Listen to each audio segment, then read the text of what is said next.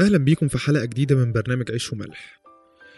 عرفنا آخر مرة قصة الحيلة اللي عملها شمعون ولاوي ولاد يعقوب في أهل المدينة بتاعة شكيم وحمور. وإزاي قتلوا كل ذكر في المدينة. وبعدها خاف يعقوب جدا وقال لشمعون ولاوي قدرتماني بتكريهكما إياي عند سكان الأرض الكنعانيين والفرزيين. وأنا نفر قليل فيجتمعون علي ويضربونني فأبيد أنا وبيتي. بعد كده بيبدأ إصحاح 35 نقرأ مع بعض أول آية. ثم قال الله ليعقوب قم اصعد إلى بيت إيل وأقم هناك واصنع هناك مذبحا لله الذي ظهر لك حين هربت من وجه عيسو أخيك.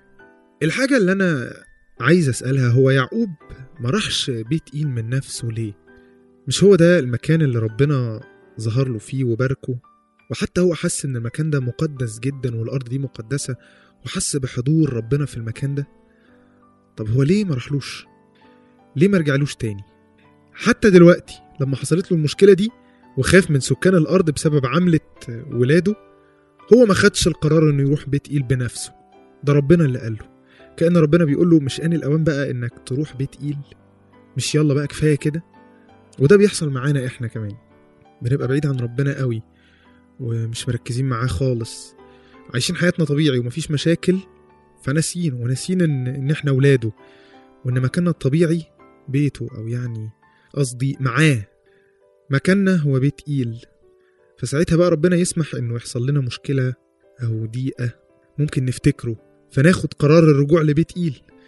كتير قوي بنسأل هو ربنا بيعمل معانا كده ليه؟ هو ربنا أناني بيجيب لي مشاكل علشان أرجع له؟ يعني إما أعيش معاه يا إما أقع في مشاكل وضيقات وحزن. بصوا هو بصراحة ربنا أناني بيحبني قوي وعايزني ليه لوحده. فعلا ده حقيقي. بس الحب ده مش مش حب امتلاك ولا ولا أنانية. ولا يعني حتى لو قلنا إنها أنانية فهي مش مش أنانية مؤذية. ربنا فعلا بيقصد إنه يجيب لنا شوية مشاكل وضيقات علشان نرجع له عشان هو عارف كويس قوي إن السعادة الحقيقية معاه وفي قربه. عايز يفهمنا إن مفيش قيمة قوي للحاجات اللي على الأرض دي. أنت زعلان على شوية حاجات خسرتها على الأرض؟ زعلان على شوية مشاكل أنا حطيتك فيها؟ ده كل المشاكل دي والخساير دي كل دورها إنها بتوجهك للطريق اللي أنا راسمهولك اللي آخره الحياة الأبدية اللي أنا محضرها لك. المشاكل دي هي اللي هتوصلك لبيت إيل وكل الحاجات اللي أنت زعلان عليها دي لا تقاس بالمجد العتيد.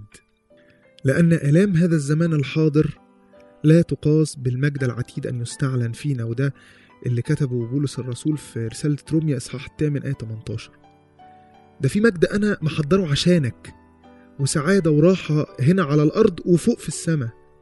والمسيح نفسه قال في صلاته للآب في جثماني وهذه هي الحياة الأبدية أن يعرفك أنت الإله الحقيقي وحدك ويسوع المسيح الذي أرسلته. راديو ملاحة. نكمل قراية. فقال يعقوب لبيته ولكل من كان معه اعزلوا الآلهة الغريبة التي بينكم وتطهروا وابدلوا ثيابكم ولنقم ونصعد إلى بيت إيل. فأصنع هناك مذبحا لله الذي استجاب لي في يوم ضيقي وكان معي في الطريق الذي ذهبت فيه. يظهر كده إنهم كانوا معاهم آلهة غريبة. جابوها منين؟ مش معروف بالظبط بس واضح إنهم اتأثروا بالمجتمعات اللي كانت حواليهم. يمكن يكونوا سرقوا تماثيل أو آلهة من أهل شكيم لما قتلوهم. المهم إن يعقوب قال لهم عشان نروح بيت إيل لازم إنكم تعزلوا الآلهة الغريبة التي بينكم وتتطهروا عايزين نعرف إيه هي الآلهة الغريبة اللي ممكن تكون بتقف في طريقنا اللي ممكن يوصلنا لبيت إيل أو ربنا. في ناس كتير قوي اتكلمت عن الموضوع دوت. وكان دايما الآلهة الغريبة دي بتبقى حاجات تقليدية جدا زي المال والشهوة والخطايا عامة أي حاجة متسلطة عليا. لكن أنا نفسي النهاردة أقول لكم على آلهة إحنا ممكن نكون حاسين إنها حاجة طبيعية جدا وعادية جدا لكن فعلا هي وجودها وتسلطها علينا ممكن يكون باني سور كبير قوي مش قادر أوصل بيه لبيت إيل. أول حاجة ممكن تكون فعلا من الآلهة الغريبة شغلي مثلا. في واحد ممكن يكون مشغول بشغله جدا وحاسس إن شغله ده أهم حاجة في حياته. لدرجة إن الشغل ده يكون آلهة من ضمن الآلهة اللي في حياته ال- اللي بتعوق وصوله لبيت إيل. في حد تاني ممكن يبقى الإله اللي, اللي متسلط عليه جدا؟ علاقة علاقة عادية علاقة حب مثلا. وممكن تكون علاقة علاقة حب طاهرة يعني مش مش حاجة مش حاجة ما فيهاش خطية يعني. لكن وجودها عامل سور ضخم جدا ما بيني أنا وما بين ربنا. معطلني عن إن أنا أحبه. علشان كده الكتاب المقدس بيقول من أحب أبا أو أما أو أو امرأة أو أولاد أكثر مني فلا يستحقني. مش علشان ربنا عايز يفرقنا عن اللي بنحبهم لا علشان هو عايز يقول لنا إن مفيش حاجة في الدنيا دي كلها المفروض إنها تعطلك عن وصولك لبيت إيل حتى ولو كانت علاقة كويسة جدا. العلاقات الإنسانية وبالذات العلاقة ما بين واحد ومراته أو العكس اللي هو علاقة شريك الحياة بيبقى جميل قوي لما الواحد يطلبها من ربنا هو اللي يطلبها منه مش العكس. ربنا اللي بيبعت يعني أنا لما أقول له يا رب أنت ابعت لي شريك الحياة المناسب أو ابعت لي الإنسان المناسب هو فعلا بيبعت إنسان شبهه بيبعت حد فعلا يوصلني ليه؟ مش العكس مش المفروض إن العلاقة تبقى إله أخده أنا لربنا أنا اللي أختاره وأحاول أنا أقنعه بيه لا العكس لازم ربنا هو اللي يبعته ليا.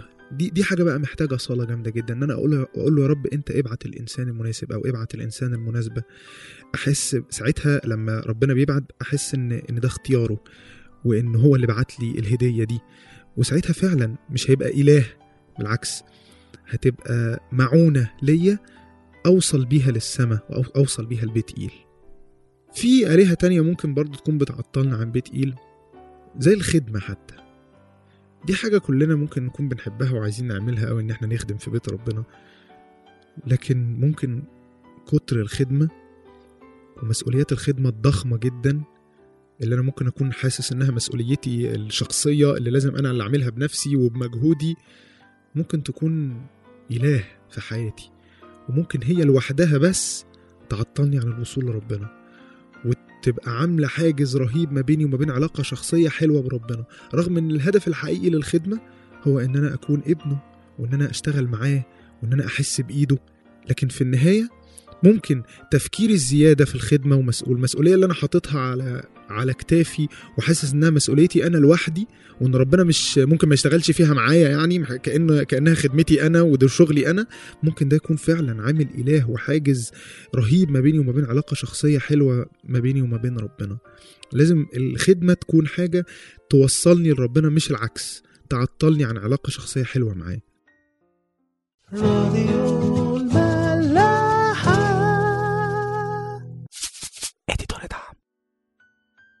الحاجة التانية اللي قالها يعقوب قال تطهروا.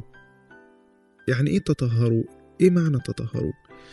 معنى تطهروا هي التوبة. في حاجتين مهمين قوي يعقوب قالهم قال لهم اعزلوا الآلهة وتطهروا. لازم عشان نوصل لبيت إيل ما يبقاش في إله في حياتي غيره غير ربنا غير المسيح. مهما كانت الآلهة اللي حواليا أنا حاسس إنها حاجة كويسة جدا و... و... وحاجة مفيدة وممكن يكون ربنا اللي مديها لي من علاقات من شغل من مسؤوليات في الخدمة لازم يكون هو أول واحد في حياتي. لازم أحطه نمبر 1 لازم يكون من خلاله بعمل كل ده. والحاجة التانية إن أنا أعيش حياة توبة مستمرة جدا. مفيش إنسان ممكن يوصل لبيت إيل إلا هو حاسس كويس قوي كل يوم إن هو محتاج يتطهر.